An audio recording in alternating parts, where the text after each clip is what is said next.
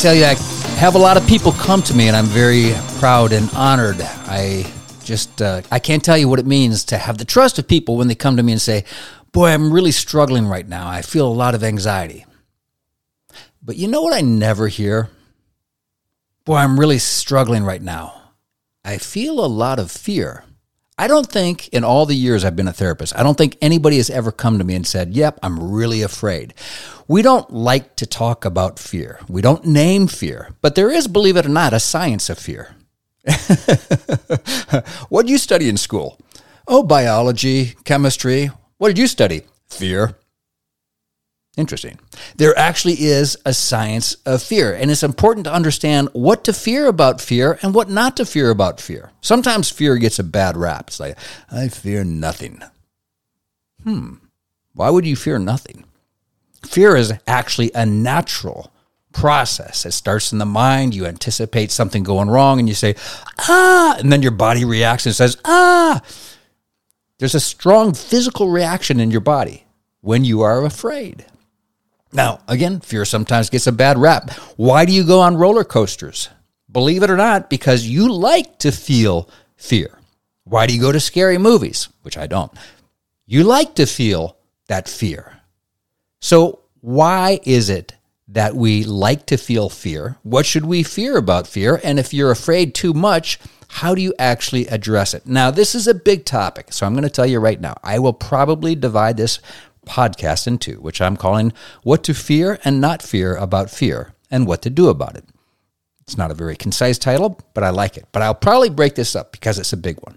So, fear is experienced, yes, in your mind, but there is also a physical reaction. So, as soon as you recognize fear, right, somebody's coming at you with a knife or or uh, the stock market goes down or a car pulls right out in front of you, there's a part of your brain that reacts. It's called the amygdala and it alerts the nervous system and it says, body react. And your body reacts. How does it react? Well, stress hormones like cortisol and adrenaline are released. And cortisol is one of those stress hormones that doesn't really do a lot of good for your body, but it is necessary sometimes for your body to respond to appropriate fear. But that's not the only thing that happens when you're afraid. Your blood pressure, your heart rate increase. Your breathing changes, it quickens. Your blood flow even changes. The flow of your blood changes. You don't think about it. You don't say, oh my gosh, I need more blood flow to my muscles because I'm about to get in a fight. But that's exactly what the brain does. You not, might not be conscious of that, but it does. So a lot of things actually change, right? That's part of that fight or flight response. So there are things that are bad about that stress fight or flight response. There is good. Again, it prepares you to fight when that's necessary or to flee when that's necessary. But what are some of the negative parts of fear? What, how does the body respond that you say, yeah, that's probably not very good? If you are very anxious, aka afraid, your digestive system doesn't work so well. Now, again, that's one of the bad things. So if you're going, oh man, I have indigestion, one of the first questions I'd ask you is like, well, what are you thinking about? oh, all the bills and I have no money, well, then this is not the time to try to enjoy a meal. But again, positive sides of fear. Your eyesight actually changes, right? It, it actually helps you to survive. Your eyesight becomes sharper. Your heart rate increases. The blood flows to muscles so that you can run faster. Now, there's good and bad. There are things to fear about fear, and there are things to say, you know what, this is killing me. This is not doing what I can. So, again, as you know, I'm a marriage and family therapist with a profound love for scripture. And so I love to weave in the science, psychology, and scripture. So, what does scripture say about fear? Quite a bit. I want to begin talking about this because if you're thinking about, well, Joe, yeah, I don't need all that faith thing to address my fear. I just need good psychology. Well, I'm glad you want good psychology. uh, but nothing can trump what God can do for you to address your fear. And in First John, it says, God is love. And when you take permanent take up permanent re- residence in a life of love, you live in God and God lives in you. This way, love has the run of the house and becomes at home and mature so that you're free from worry on Judgment Day. Now, what is there more to be afraid of than eternal judgment? It's not the stock market. It's not that pending job loss. It's not the car breaking down. It's not even that person who seems real threatening and, and wants to beat you up. It is judgment because that is forever. But here's the good news again. Here's what God does, who is love. There is no room in love for fear. Well formed love banishes fear. Fear is crippling. A fearful life, a fear of death, a fear of judgment. You're not yet fully formed in love. So I would say the first place to go, and I'm going to talk about the psychology of fear and what to do from it from a psychological standpoint. But again, from a scriptural standpoint, I'd say if you are feeling anxious, how much time are you spending in prayer? How are you trying to develop that relationship with God? Because fear makes you foggy. Because while some parts of your brain are revving up when that fight or flight mechanism gets triggered, other parts are shutting down. So, again, that part of the brain called the amygdala, that's where fear lives. And when the amygdala senses fear, guess what happens to the other parts of your brain, like the uh, cerebral cortex? That's the part where reasoning and judgment live. Well, that becomes impaired. So if you're afraid, or you might say, Oh, Joe, I'd never admit to being afraid. But anxious, yes. Okay, fine. if you want to say anxious instead of afraid, I'll let you for now. But I want to make an argument that actually identifying what you fear or what you feel as fear can be more beneficial than just saying, Yeah, I'm a little anxious today. Name it. What are you afraid of?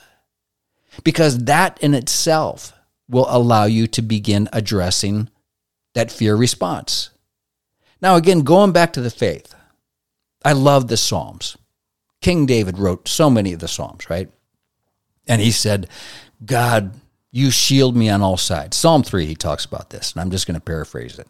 He said, You ground my feet, you lift my head high with all my might. I shout up to God. I stretch myself out. I sleep. Then I'm up again, rested, tall, steady, and fearless before the enemy mobs coming at me from all sides. So, how many times have you experienced that sleepless night? Trouble falling asleep, waking up at three in the morning and going, oh, let's see, how am I going to pay those bills? How am I going to pay those bills? How am I going to pay those bills? How am I going to pay those bills? It doesn't matter how you say it. You're just not sleeping. And it's fear. But again, David says, Psalm 27, I think, he said, With God on my side, I'm fearless, afraid of no one and nothing. So again, when your life isn't going as you want because of fear, I say first, go to your faith. Because as the psalmist says in Psalm 46, he said, God is a safe place to hide, ready to, ready to help you when you need him. You can stand fearless at the cliff edge of doom, courageous in sea storm and earthquakes, before the rush and roar of oceans, the tremors that shift mountains. No matter what's going on in your life, your faith can help found and strengthen you. Now, fear sometimes can become pleasurable. Not too long ago, I had a client say, Yeah, I don't know why, but when I was oh, seven. He said, I used to do, you know, cartwheels and handstands. I said, well, that doesn't sound so bad. He goes, yeah, but I'd do them like right on the edge of the banister and I'd have my feet hang over. So it was like precarious. I said, oh, yeah, that doesn't sound so good. I said, tell me why you were doing that. And he said, I just wanted to feel. I wanted to feel something. And sometimes you crave, you do those things that are even dangerous because a life without any kind of feeling is pretty blase. So now again, I don't want to get into the complications of this particular client, but he was sexually abused as a child, and so he had shut himself off from all of his emotions. And he said, I just want to feel something because we can't live without emotions. A life without feelings isn't a life really at all. So if you find yourself engaging in risky behavior, you might want to ask yourself, well, why am I needing to feel this? Do I really need to feel fear? Or is that just a feeling, an emotion that I can access easily? What's beneath that? Why have I cut myself off from emotions? Why am I engaging in risky behavior? Now, again, I like going on roller coasters. I like going to the haunted houses. I don't like going to horror movies anymore. I, I cut myself off from that a long time ago. But again, why? Because there's a certain arousal with that fear. And during that staged fear experience, going to a movie where you can control it, your brain actually produces more chemicals like dopamine, which elicits pleasure. Now, again, there is a difference between fear and a phobia. You know, if you're a little uneasy, I, I remember seeing Jaws as a kid. Well, that was one of those kids, and I still liked it. This looks a little bit more hokey now, but I, I still enjoyed it. Uh, for a long time, though, people who saw that said, Yeah, I'm done with the ocean. Why? Oh, I don't know. I just don't want to get sunburned, and I don't want to get eaten by that 30 foot long shark. Now, again, if you saw that movie and said, "Yeah, I'm staying out of the ocean for a while," but then you got back on in on it, in on the ocean, that's just a fear. That's not a phobia. But if you were so traumatized by something that happened in your life, terrorized, that it put you to a place where you could no longer function, you could not just not go into the ocean. You couldn't even go to the beach anymore because that was too close. Well, then that's a phobia. So there's a difference between a fear and a phobia. Fear can be pleasurable. That fear response left unchecked is destructive. So fears are common. You know, you might have a, a fear of snakes or something, but if you say, I'm never going outside, why? Well, uh, there might be a snake out there. There is a snake out there, but you'll be okay. So again, it becomes a phobia when it interferes with your ability to function and maintain a consistent quality of life. And you start taking extreme measures to avoid, say, the water because of that traumatic experience. Now, just seeing the movie Jaws, that can cause fear and that can be pleasurable, and hopefully you got back into the water. But if you almost drowned, say, or you witness somebody drowning or some horrible accident on the water, then that becomes a phobia. And if you can't get beyond that, I'd say, hey, reach out and get some help. Now, again, there's the positive, there's the negative of fear. Fear also keeps you safe. So we don't want to give fear a bad rap. It's not about eliminating all sense of fear in your body because God gave you that sense of fear to keep you safe. It's a natural biological condition. And it's important to experience that fear. Fear keeps you from walking down the middle of a freeway. If you had no fear, no regard for safety, you would do all sorts of crazy things.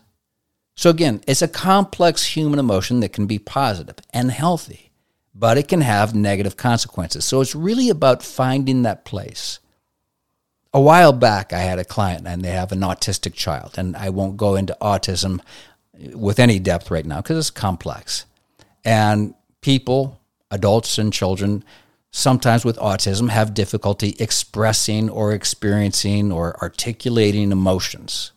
And their child, their response to the autism is they felt no fear. And so one day the parents came in actually petrified. They were the ones to feel afraid. What's going on? I asked. They said, "Well, our our child, they they they they just ran out the door and they were all racing toward the street, this busy street, and all we could see is the terrible accident and our child dying." Now the child had no reaction whatsoever. But the parents had a huge response to it. Now, even being in the presence of God, to go back to faith for a minute, can elicit fear.